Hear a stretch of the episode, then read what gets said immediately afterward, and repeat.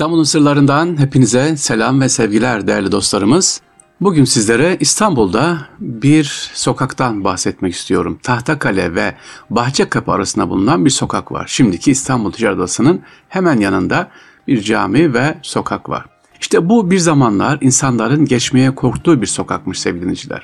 Şimdi geçerken rahat geçiyorsunuz belki ama bu sokağa halk uzun yıllar melek geçmez sokağa demişler. Bu sokaktan İstanbul halkı bile geçerken ne yapıyormuş? Korkarmış. Niye korkmasın ki? Şimdi bu sokakta neler olmuyordu ki o dönemde? Şehrin en fazla nargile içenlerin, tütün ve hatta kötü işlerin yapıldığı bir sokakmış burası. Gayri ahlaki ne varsa burada oluyormuş. Cinayet, fuhuş gibi o dönemde. Hangi yılları söylüyorum? Tabii 1800'lü yılları.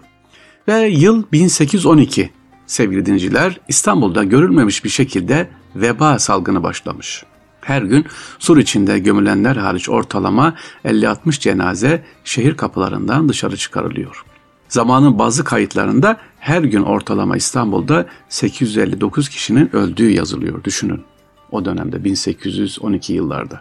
İşte ileri gelenler tabii manevi yönden ileri gelenler padişaha gidiyorlar. Padişah 2. Mahmut o hastalığın en hızlı ilerlediği yer Tahta Kale ve Bahçe Kapı arasındaki bu bekar odaları olduğunu keşfediyorlar. Dönemin padişahı 2. Mahmut Han hastalıkla baş edilemeyince bekar odalarının yıkılmasını emrediyor. Yıkım bir günde bitiyor sevgiliciler.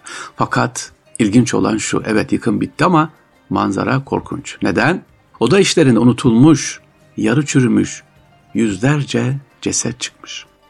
Bu sokak halk neden melek geçmez, e, girmez sokağa verdiğinin bir başka bir göstergesi sevgiliciler. O kadar ki o dönemde 1800 yılları, 1812 yıllarını söylüyoruz. E, ne ararsanız var. Yani o dönemde İstanbul'un perası bu Eminönü'ndeki şimdiki ticaret arkasındaki caminin olduğu yer sevgiliciler. Zaten sokağın ismi biraz sonra anlatacağım değişecek. Peki neden böyle oldu? Niye melek geçmez diyorlar? Çünkü e, halk bekar odaları var işte ilgilenme yok, asayiş yok. Daha doğrusu kim vurdu herkes kendiyle ilgileniyor. Sokakla ilgilenen, oradaki insanla ilgilenen yok. Hani soğumayan yataklar bir yatak var ama bir yatakta dört kişi yatıyor. Nasıl? İşte dört saat birisi, dört saat birisi. Soğumayan yatak dediğimizde bu. Vardiyalı çalışıyorlar. Daha tabiri caizse işte o dönemin özgür köleleri diyelim. Melek Girmez Sokak. Halk bunun ismini veriyor. Peki sonra ne oluyor? Sultan II. Mahmut Han temizliyor oraları ve bir cami yapılmasını emrediyor. Caminin adı da Hidayet Cami. Yani doğru yola ulaşan, Allah'a ulaşan bir cami olmasını istiyor ki orası manevi olarak da değişsin, farklılaşsın. 1813'te 2. Mahmut döneminde sevgiliciler ahşap olarak alelacele dediğim gibi Sultan Abdülhamit Camii yapılıyor ama daha sonra Sultan Ahmet Han tarafından 1887'de yeniden bugünkü haliyle yapılıyor. Bir Dünya Savaşı sonrası İstanbul işgal edilince evet bu caminin de başına bakın neler geliyor. Yani Melek Geçmez Sokak tarihte böyle farklı farklı durumlarla karşılaşmış. İşgal döneminde cami kapalı kalıyor. İstanbul'u işgal eden yabancı kuvvetlerden Fransızlar burayı hapishane olarak kullanmış. Evet, Hidayet Camii hapishane olarak kullanılmış. Cami daha sonra 1940'lı yıllarda deri döpesi olarak kiraya verilmiş. İşte bu yıllarda Alkat'a bir de asma kat yapılmış. 1992 yılına kadar sevgili dinleyiciler bu alt kat iş yeri olarak kullanılmış. Yakın 1992, 1992 yılına itibaren de camiye çevrilmiş. Mimarı kim diyeceksiniz? Mimarı Mimar Sinan öğrencilerden mi? Hayır, mimarı yabancı. Alexander Valory. Evet, mimarı o sevgiliciler. Mimari yapısı da ilginç. Bu Hidayet Camii'nin Fransız asıllı Alexander Valory 500 metre kare üzerine inşa edilen cami aslında iki katlı olarak gözüküyor. 18. yüzyılda görülen bir mimar akım olan oryantalizm mimari şeklinde yapılmış. Doğu kökenli motif ve detayların batı mimarisiyle karıştırarak yaratılan ortaya yeni çıkan bir mimari stil.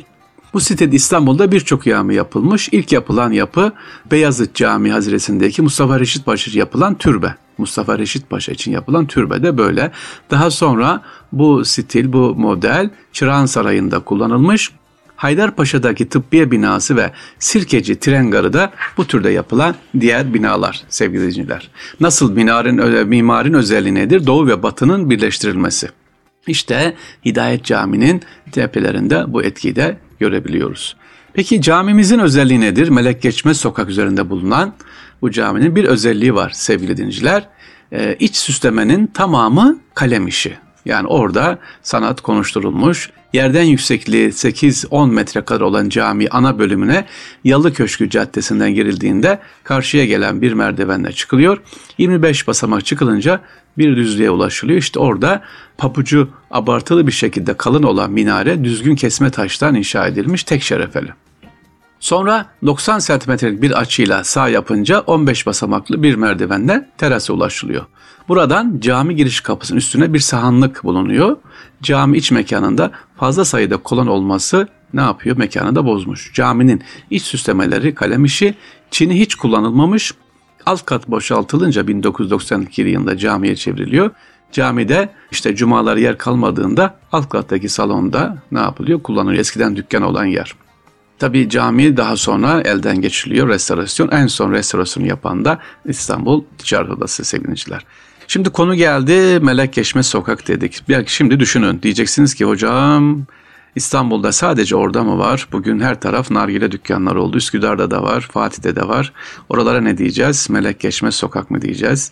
İnşallah diyoruz ki çevreye duyarlı bir şekilde bu konuda da gerekli çalışmalar yapılır.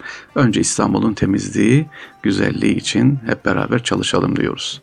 İstanbul'un sırlarında bugün Melek Geçme Sokak ve Hidayet Camii'ni sevgiliciler ne yaptık? Dile getirdik, anlattık. İnşallah her taraftan melek geçer. Böyle her taraf böyle yocot saddelerimiz, sokaklarımız Hidayet Cami gibi olsun diyoruz. İstanbul'un sırlarından selam ve sevgiler efendim. Allah'a emanet olunuz.